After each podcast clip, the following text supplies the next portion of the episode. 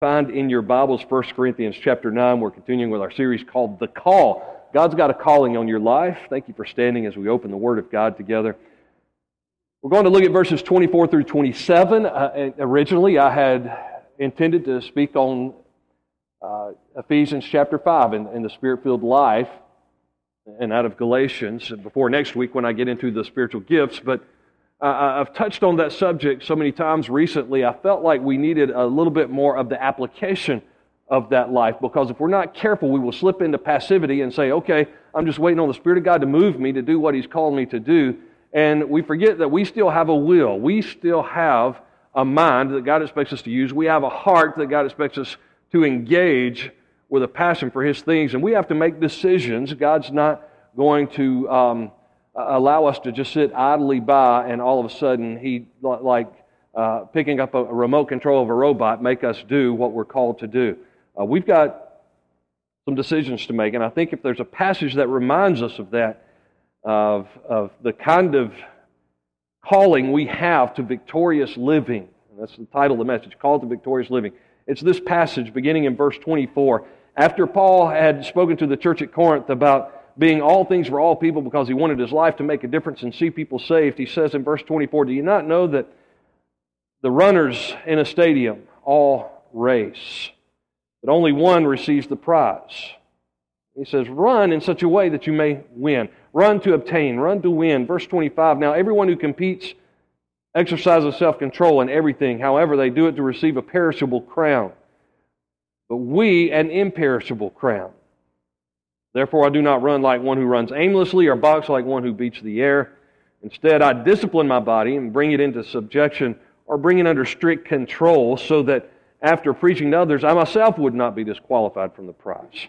Father, we thank you for your word. I pray that now that the Spirit of God would take the truth and show us, Lord, how to live it. Move us to put it in place. Also remind us, Lord, that we have to make a choice every day to die to self and live to you.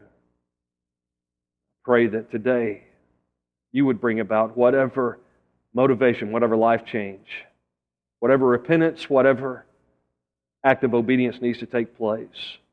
You show us how to live it. We pray this in Jesus' name. Amen. You can be seated. I mentioned the various graduations and uh, to see. Uh, uh, CJ do a good job sharing the gospel to see uh, the, one of the young ladies who's been in a Bible class here uh, at Trinity uh, share an address that, that glorified God, and, and, and even the uh, valedictorian referred to the fact that everybody's been called of God to do something. To hear a couple weeks ago, Jonathan and, and so many of his friends share about the next phase of life uh, a lot of lot of little takeaways that we're at the beginning of a race when we get saved, not not the end. Uh, these students are at the beginning of a race when they graduate, not the end. If there was one takeaway of all the graduation speeches I've heard the, the, the past few weeks, and, and I told this young man I appreciated what he said, but if you uh, have seen the DirecTV commercials, all the ones that Rob Lowe's doing now, and I don't I don't put him before you as a character testimony by any stretch of the imagination this morning. But, but if you've seen all these commercials, there was one where he says, Don't be peaked in high school, Rob Lowe. Anybody seen that one? Yeah, he's wearing the, uh, the, the letter, he's you know older than me, of course. He's wearing his letter jacket. He's, he says, I'm still captain of the team. He's, he's on the crew there working at, at, um, at whatever fast food chain he was working at. And he's wearing, you know, the, the 80s hairstyle. Forgive me if you're still wearing the 80s hairstyle this morning. I haven't changed anything in the past 25 years myself. But, um, and, and, but he says, don't be peaked in high school, Rob Lowe. And, and some of us uh, have to struggle with that. As a matter of fact, one of the saddest testimonies I've heard concerning class reunions. We think this is a compliment, but, but often it's not. And that is the statement that somebody would be able to come up to you and say, you know what, you haven't changed a bit.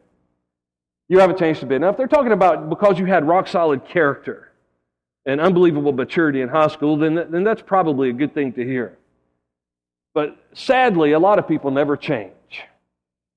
Over 5, 10, 15, 20 years, they haven't grown in their faith. They come into a church, they make a profession of faith, They begin to attend, perhaps on a regular basis. But they're not, as Peter admonished, growing in grace and in the knowledge of our Lord and Savior, Jesus Christ. Folks, there's so much more to the Christian life than just being on the team. So much more to the Christian life than just getting in the door. And many miss it. Paul had already told the church at Corinth that there would be those who were saved as by fire. Yeah? You, made it into heaven, but by the skin of your teeth. Very few live a consecrated life dedicated to divine purposes. Corinth, as Paul would address this church on a couple of occasions that we have, we believe that he probably wrote to them at other times as well, but two books of the Bible that God saw under the inspiration of the Holy Spirit to have placed in scriptures, we see Paul addressing this city that was a, a commercial center of its time. It was a prosperous city. It was also a, a military town. And for those of you who served in the military, I heard recently uh, some of the greatest advice will ever be given to a soldier who's serving in the military is uh, when you leave the base, drive at least 10 miles before you stop for anything. Because almost all those things around a military base uh, can get you into trouble, right? And so, uh, something you guys, a couple of you guys are laughing about that. Um, the, Corinth was one of those towns. A lot to do that you could uh, get in trouble with. There were at least 12 pagan temples in Corinth. The church was struggling with carnality, immaturity, looking just like the people around them. They were struggling with shallow faith. Paul wanted them to know that the spirit filled living wasn't the ability to simply be passionate. Well, we're, because we're passionate, because we're enthusiastic, because we're charismatic, because we're exciting to be around, that means we must be spiritually minded and spiritually focused. And he would explain to them in chapters 12 and 14 that's not exactly the case. Just because you're passionate, religious sounding, because you're strutting your spiritual gifts for everybody to see, but you go on living like everybody else and there's no difference between you and the world. He said that's not what the spirit filled life is all about. So he confronts that in this book. Paul was calling them to victorious living. So many of us that say, Well, I know that I've got my fire insurance plan, I've put my faith and trust in Jesus Christ. We stop right there and we don't move toward victorious Christian living. For some, it's because they didn't experience genuine repentance and faith. May have walked an aisle shaking a pastor's hand, may have been baptized, may have gone through ritual, may have enjoyed being a part of a church and having their names on the church roll, but they never experienced genuine faith in Jesus Christ, turning from sin and self, trusting in Him alone for salvation. For others, they had experienced a genuine conversion, a genuine faith in Jesus Christ. Perhaps it was the lack of disciplers in their life, but they said, you know what, I'm content with that. I'm good to go. I'm okay. Now, if the Spirit of God doesn't convict you in that state, then you probably didn't experience the real thing. So Paul uses an analogy from probably uh, the Isthmian Games at that time, the world of sports, the, the, uh, the kind of equivalent to the ancient Olympics during that time in, in rotation there. And he calls them to a consecrated life. He uses an analogy here to describe what I call the keys to victorious Christian living. So I want to encourage some of you to write these down. Make note of, maybe even write it in your Bible if you've got space. And ask God to help you apply this on a daily basis. Don't be peaked in youth group, Christian today. I want you to see, first of all, in this text, there's a serious determination. call this the attitude of a champion. There's a serious determination, this, this attitude of a champion. Do you not know that in a race all the runners run? Only one gets the prize. Run in such a way that you may win. He's not saying here, only one of you is going to be saved. You, you make sure it's you. That's not what he's saying. He's saying when it comes to the victorious Christian life, want it. Strive to win. You have to have the desire and the will to win, the determination. It's not enough to enter the race. Run to win. This morning, ask yourself do I really want my life to count for God? Do I really want to leave a, a legacy of faith for future generations? Do I want my life to impact somebody else, to make a difference in them? Do I want people to see the difference, see the victory? See that I'm trying to do something that counts for God? Do you desire to reach your full potential? I shared with a group of men I was praying with the other day. I want to reach my potential. Do you want to make a difference? Leave your mark. Church, I believe there are too many of us that are satisfied with mediocrity. We come to a place in life where we say, you know what, good enough is good enough. And we're satisfied with living mediocre lives that make very little difference for the kingdom of God. We get caught up in, the, like they did in Corinth, we get caught up in the things of this world that don't really matter for time and eternity.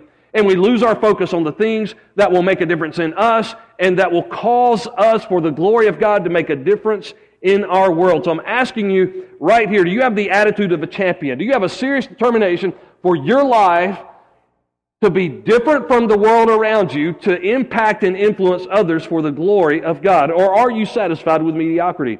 Colossians chapter 3, verses 23 and 24. Whatever you do, do it heartily, with all your heart, with all the passion you've got, as unto the Lord and not to men, knowing that from the Lord you will receive the reward. And we'll talk about the reward in a moment. But are you desiring to give all of your heart to living the victorious life of a Christ follower in a world that is contrary to that.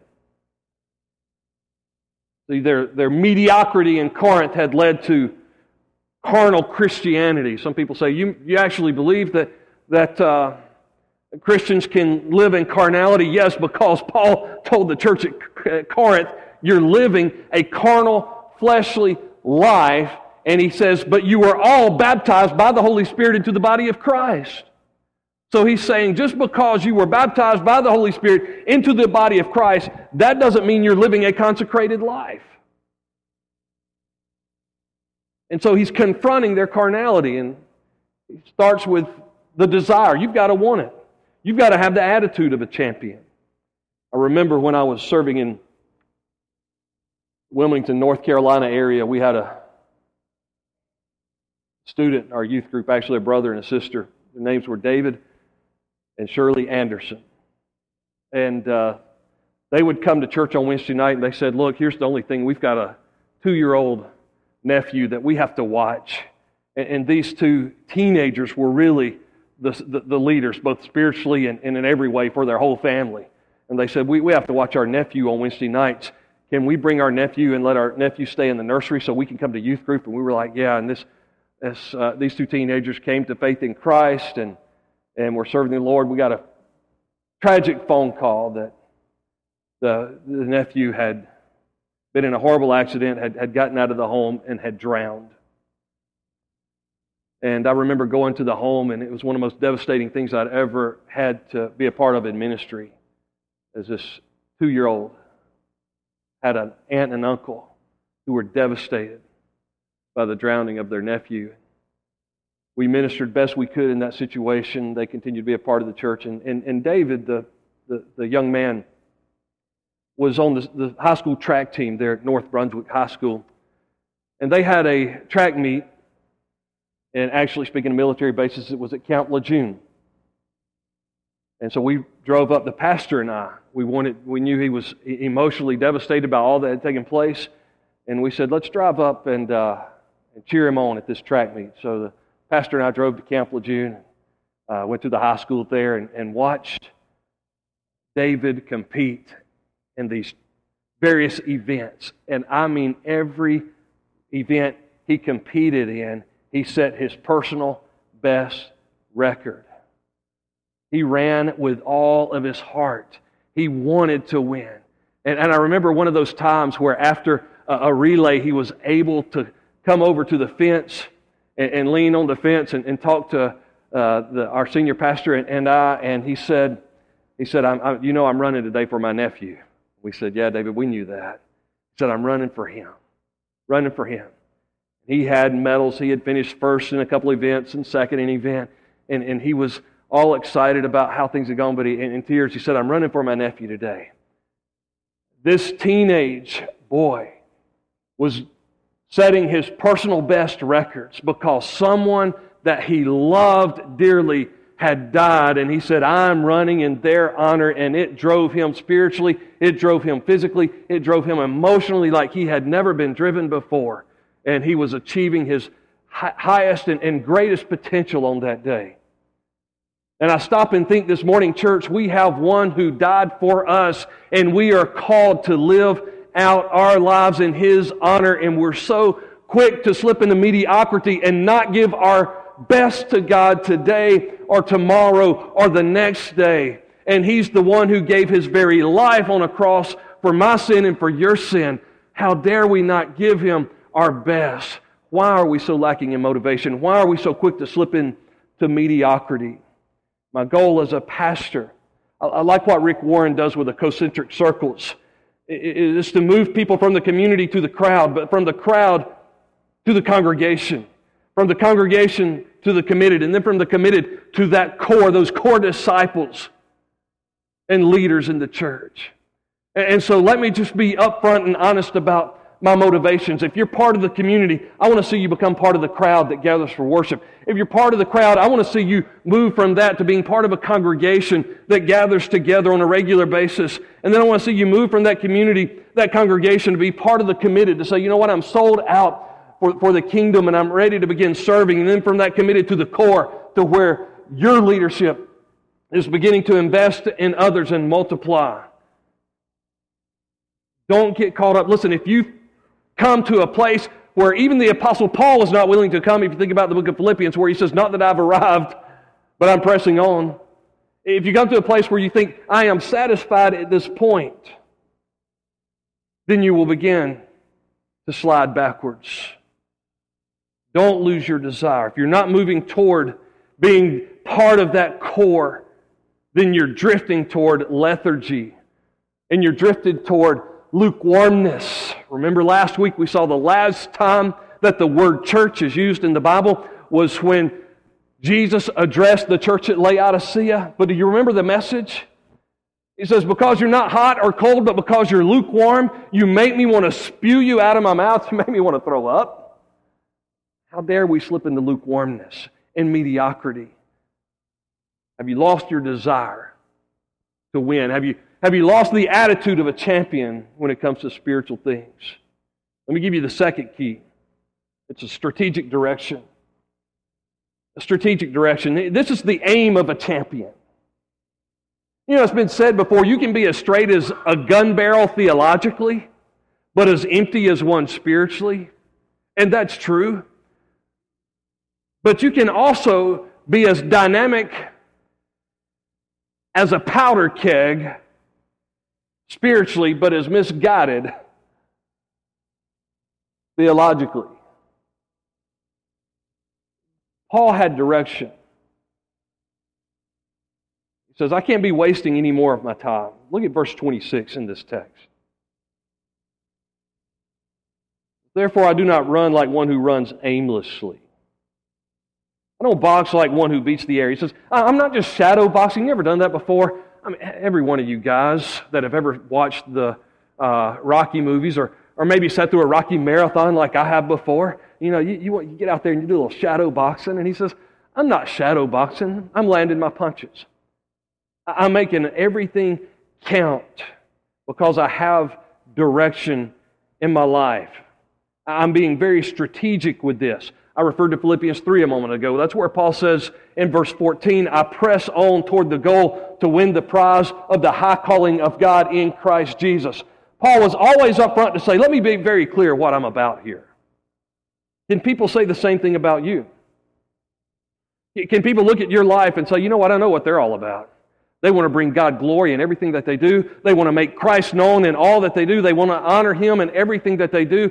Paul had clear direction he had this aim in his life, the aim of a champion. Not, hey, you know, eat, drink, and be happy for tomorrow we die. Not that country music attitude, it's five o'clock somewhere. But he had a target. What's your target in life? What's worthwhile? What's, what's worth, worth giving your time and energy? Or let me ask you this way what are you wasting your time and energy on? When are you shadow boxing? When are you wasting punches? When are you wasting energy in your life? You say, you know what, this, this activity really isn't getting me down the road spiritually to where God's called me to be. So maybe we need to pull back in some areas, sharpen our focus, have that strategic direction, the aim of a champion. Matthew 6:33 we've made the theme of our last series in the study of Matthew's gospel. Seek ye first what? Oh, I was too quiet. Seek ye first the kingdom of God and his righteousness, and all these things will be added to you. He'll take care of the rest. Those things that you get so worried about and frustrated about, and is this going to come together? Is that going to fall into place? Seek first the kingdom. He'll take care of the rest. John chapter 15 and verse 16. You know, we, a lot of times we come to a place in life where we say, man, I'm so glad that I have Jesus. But see, it's not that you have Jesus, it's that He has you. He says, You did not choose me, but I chose you, and I appointed you that you may go and bear fruit. He saved you for a fruitful life, for His purposes, for His glory. So many times we can, we can waste our time doing so many things that don't really matter. Several men in the church have mentioned something to me that I've noticed myself. Look around this, this uh, congregation this morning and, and, on any given Sunday, uh, and I say, you know, we could put together a pretty good men's softball team. I mean, I mean, we really could. I, I, I can kind of pick some out. And we could, some, and, and I've had people say, well, why don't we have a uh, men's softball team? My response is, well, because we've had one before. I've been part of church league before. I've done all that thing. And I kid you not, and the folks who have been here at least you know 13, 14, 15 years can testify to this. And no, it's not just because I tore my ACL playing softball. The first time I tore my ACL playing softball. Second time it was playing basketball in the gym, and I still haven't stopped doing that. But um, it has nothing to do with that. It has to do with the fact that we got distracted from one guy. I thought it would be a great, wonderful ministry. And, and here's what happened. I, I, told one of our teams, or I told both the teams, I said, let's get um, eight committed church members on each team, and then let's go out and get four people that don't know the Lord, and we're going to try to win them. We're going to tell them they have to come to church to play on the team and all that. And uh, one of the teams did a little bit better job of the other uh, of getting lost guys who could hit the ball a country mile. But uh, I'll tell you, we wanted to be a witness. We wanted to reach these guys. And, and I started getting hate mail from other churches because our team beat their team up too bad. Isn't that bad? Or, or they knew that some of the guys we were trying to win to Christ, what they were doing on Friday nights, and they wrote to let me know about that. And I thought, well, this isn't working. Uh, church league softball is just bringing about more division, taking away more of the pastor's time. And so I've told some guys recently, I'm like, man, well, yeah, we could probably put together a good softball team. Here's what we need to do pick out one of these weekend tournaments of an industrial league in Athens, put together a team, and go out there and, and, and have a blast. But if it's, if it's going to bring frustration, if it's going to bring division, and possibly even a bad testimony, then we don't really have time for that. We just don't. If it's going to pull men away from coaching their boys where they need to be witnessing to their boys' friends, we don't really have, have time for all that. See, sometimes in life, we have to look at things that could be good things that aren't the best things and say, we're just that we're shadow boxing. We're investing too much time and energy in things that don't really matter. So let's pull aside and, and let's do those things that matter and, and make a difference. When we are focused on bringing our kids and their friends to Christ, when we live on mission, leading our neighbors, the nations, the next generation to know, love, and serve Jesus Christ, those are the things that matter most. You have direction in life. Are you shadow boxing? Are you running aimlessly? It's too many different directions.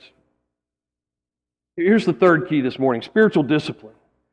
Spiritual discipline. We uh, uh, spoke recently to our uh, juniors and seniors in high school about the importance of spiritual disciplines in their life.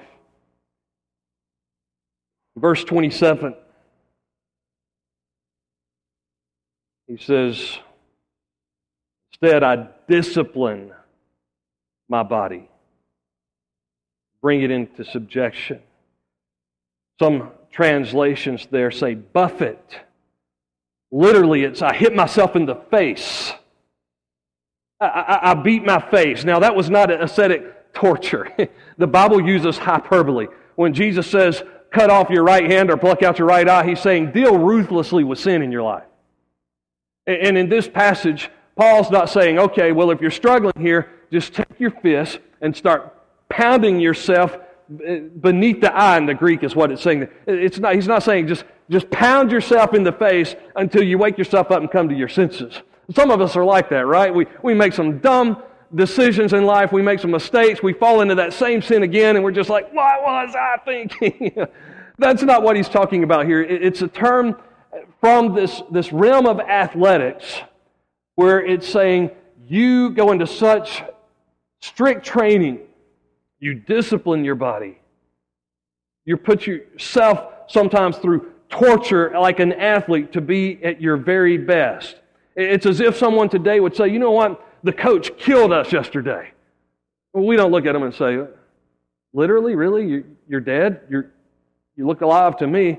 We know what they're talking about. The coach put them through something that was excruciating. That was, here's the key, it was agonizing. Discipline means hard work. And we see that word agonize back in verse 25. In verse 25, when he talks, he uses that word compete there, or in some translations, strive for masteries. The word compete or strive. In, in the Greek, it's, it's where we get our word agony. It's agonizomai. It's we agonize painstakingly going through what we have to go through. Sometimes discipline is doing the right thing whether you feel like it or not. Because it is right and necessary to accomplish God's call on your life. Saying, I discipline myself. I work hard. I compete. I strive. I give it all I've got. I exercise self control, or as the NIV says, go into strict training. Vance Havner, in talking about vision one time, said, Vision is not enough. Now, I'm all about vision. You know, we need to have a vision for what God wants to do in and through us. We need to have a vision for our church. We need to have a vision for our family. We need to have a vision for our career. Those are things that we want to have a vision for, but Vance Havner said vision is not enough. He says it must be followed by venture. And he goes on to say this it's not enough to stare up the steps. We must then step up the stairs.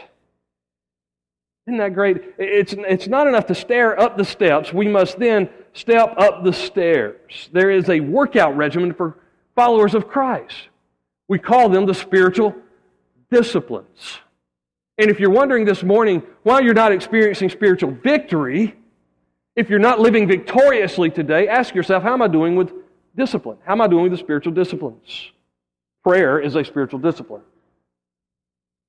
Mark 135, being a great while before day, Jesus rose up and went out to a solitary place, and there he prayed. If Jesus had to get up early to get along with God, how important is prayer in our life? The spiritual discipline. How's your prayer life? Bible study. Are you spending time in God's Word on a regular basis? We need corporate Bible study where we come together as body of Christ and receive God's Word, but you need to spend time in God's Word alone with Him. Worship. Worship is, is a discipline corporately as we gather together, not forsaking, as Hebrews says, the assembling of ourselves together, but worship is your life, exalting Christ on a daily basis. Fellowship sharing life with our brothers and uh, sisters in Christ. And last week I, I spoke of the importance of body life in the community of faith and our calling to the community of faith. Repentance of sin, keeping short accounts with God when you know that thought or that action did not please God, confessing it quickly so that you move on. Practicing repentance as a lifestyle, personal holiness in, in the pursuit of those things that please and honor Christ. So many people that enter in through faith, by grace through faith into the kingdom, forget that God has now made you positionally holy. He's given your Holy Spirit and the Word of God that you might practically become who you already are positionally. Are you becoming more like Jesus in personal holiness? The spiritual discipline and witnessing to the lost. God did not save you for you to keep it to yourself, but that you might live victoriously and share the gospel of Jesus Christ. That is a spiritual discipline. You don't always feel like it, you get a little bit nervous about it but you agonize over it, and it becomes a discipline in your life. Like a physical workout We can't just be going through the motions. Motion, however, often precedes our feelings. Don't wait till you feel like, if you want to work out right, boy, I struggle with this one. If, if you want to start getting in shape, don't wait till you feel like it, because you're never going to feel like it. I remember when I was in high school, the old weight room, Madison County, those who are my age probably remember this, backside of the old gym. Has that thing been condemned yet or not? Anybody know? Um, I remember that old weight room. It has, thanks, coach. it's condemned by the coaches, right? I remember that old weight room. There were two sides. You walk in to the backside of that gym. There was uh, upper body on, on, the left, I believe, lower body on the right. And, and so the coach, whoever was teaching weightlifting, would walk from one side to the other. And when I was a freshman, uh, the seniors had learned the art of going through the motions, and they could fake it. And I know the coaches are aware of this, but they could fake it. And so the coach would, we would, those of us doing an upper body workout, when the coach would come in, we're pumping iron. But then when the coach would walk over to the other side, I learned from those seniors what they would begin to do is just rattle the iron a little bit, pick some weights up and drop it on the concrete floor a little bit, and make a lot of grunting sounds. You know, ah, good job. One, two, three. You know, they're making, they're counting, they're grunting, they're slamming weights around. The coach walks back in, and then they pick the bar up and they start again. Some of us are like that. We want to go through the motions. We want to make people think that we're doing what it takes, but our lives are demonstrating. See, it probably showed up on the field that we weren't always doing what we were supposed to be doing. Our lives sometimes demonstrate that we're not practicing the spiritual disciplines like we should be. A lot of Christians are making noise, few are breaking sweat with spiritual disciplines. Now, I, I thought that was a pretty good statement, so I'll say it again. A lot of Christians are making noise, but few are breaking sweat with the spiritual disciplines. Do you desire to win? Are you pointing in the right direction? If so, it's time that we discipline ourselves for victory. And then finally, number four here there's a superior destiny. There is light at the end of this tunnel, right? There, there's a superior destiny. There's what I call the award of a champion. See, Paul, verse 27, had his eye on the prize. I discipline my body, bring it into subjection, I bring it under strict training, so that after I preach to others, I myself would not be disqualified from the prize has in mind here what verse 25 refers to as the, the, the crown that will last forever. We call this the victor's crown sometimes. Now, everyone who competes exercises self control and everything, however, they do, do it to receive a perishable crown. There are crowns in this life that just don't last. There are awards in this life that just do not last. He says we compete for one that will last forever. We don't work for our salvation, but when we are saved, our salvation is worked out in us toward the victor's crown. The scripture mentions at least five crowns that we can be presented with in heaven one day. There's the soul winner's crown of rejoicing in 1 Thessalonians chapter 2 and verse 19 for those who were faithful in sharing their faith with the lost. There's the crown of life for those who persevere under trials in James 1:12, Revelation 2:10. When we've encountered great trial, great temptation in our life, and we persevere and we come out victorious, there is that that, that crown of life. And then there's a crown of righteousness for those who long for the coming and stay ready with, with one eye on the job, but one eye on heaven, saying Jesus could come back any day. And when he comes, I want to be found faithful. And so we have that to look forward to for those who are longing for his appearing, that crown of righteousness. For those who are serving uh, uh, as spiritual leaders, pastors, shepherds in the church, there's the shepherd's crown for those who stay faithful. 1 Peter 5 4. But here, there's the victor's crown for those who live a disciplined life in pursuit of God's call.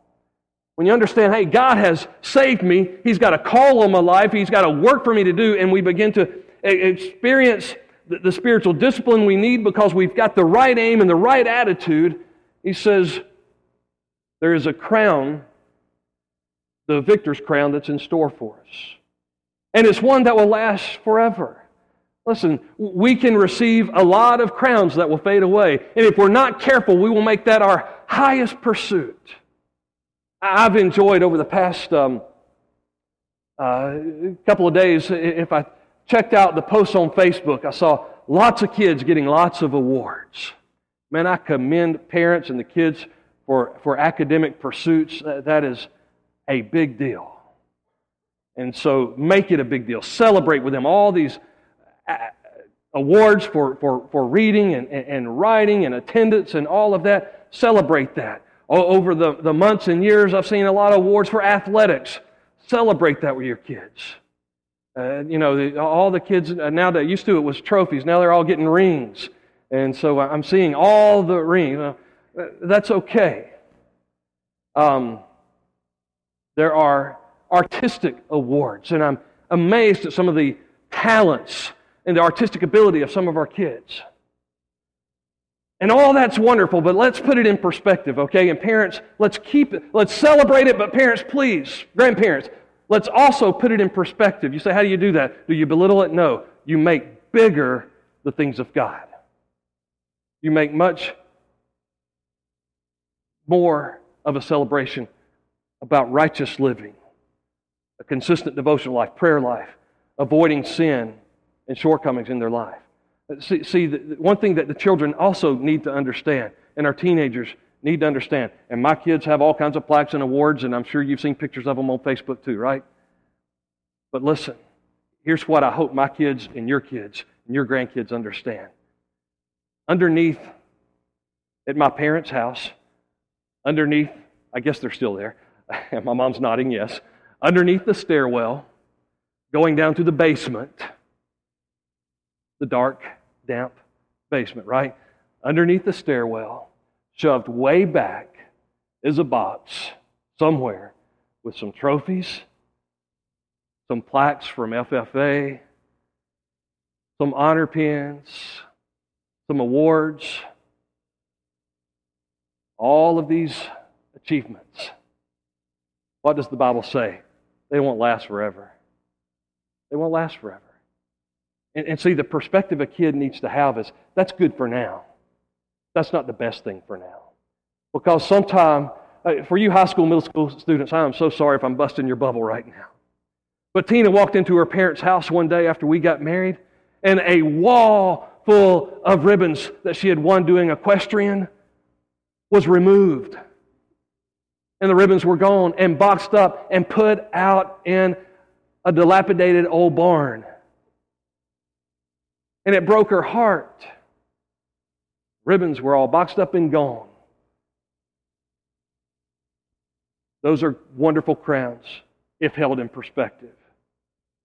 But when we are spending time in prayer and in the Word of God, living righteously, resisting temptation when it comes your way, saying, I want my life to count for time and eternity, and we're sharing our faith with the lost and serving Christ and living a life on mission and helping people come to know that you can know, love, and serve Jesus Christ. You can seek first the kingdom of God. Then you will receive those crowns that will last forever.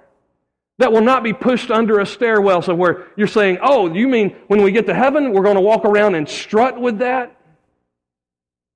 We're going to brag about how, what a spiritual champion we were. Look at me, man. I live for Jesus. Aren't you proud? That's not it. That's not it at all. See, in Revelation chapter 4 and verse 10, I believe, Dr. Phillips, this is the Old Testament and New Testament saints, the, the 24 elders represented by the tribes of Israel and the apostles there. I believe that those who have come to faith in Jesus Christ and received those crowns, that there will come a day where we'll be so overwhelmed in an act of worship around the throne of God in heaven that we'll fall on our face and we'll lay our crowns at His feet. And we'll say, You are worthy to receive glory and honor and power. And on that day, all these other things that didn't matter will have already been burned up. Paul told the church at Corinth that, that their wood, hay, and stubble, they're going to be burned up. Those things that we invested in the kingdom when we sought first the kingdom of God, when we were a champion for Christ. Those crowns, that's what we lay at the feet of the one who died to redeem us. We'll say throughout eternity, Worthy is the Lamb Worthy is the Lamb. I want to have something. I want to have something to lay at his feet on that day. I want to have something to lay at his feet, and I want to have something that I left for future generations. What about you? What about you? Do you have the attitude of a champion? What about the aim? Do you need to sharpen the focus a little bit? Where it should be? What about the agony? Are you willing to agonize for His glory? If so, look for the award of a champion. Not so you can strut through heaven one day, counting your jewels on your crown, but so that in brokenness and humility, you can say, Jesus, I did this because you're worthy. I was running. Listen, I was running in honor of one who died for me, but also who rose again and sent his spirit to live inside me to empower me to run. Would you bow your heads with me?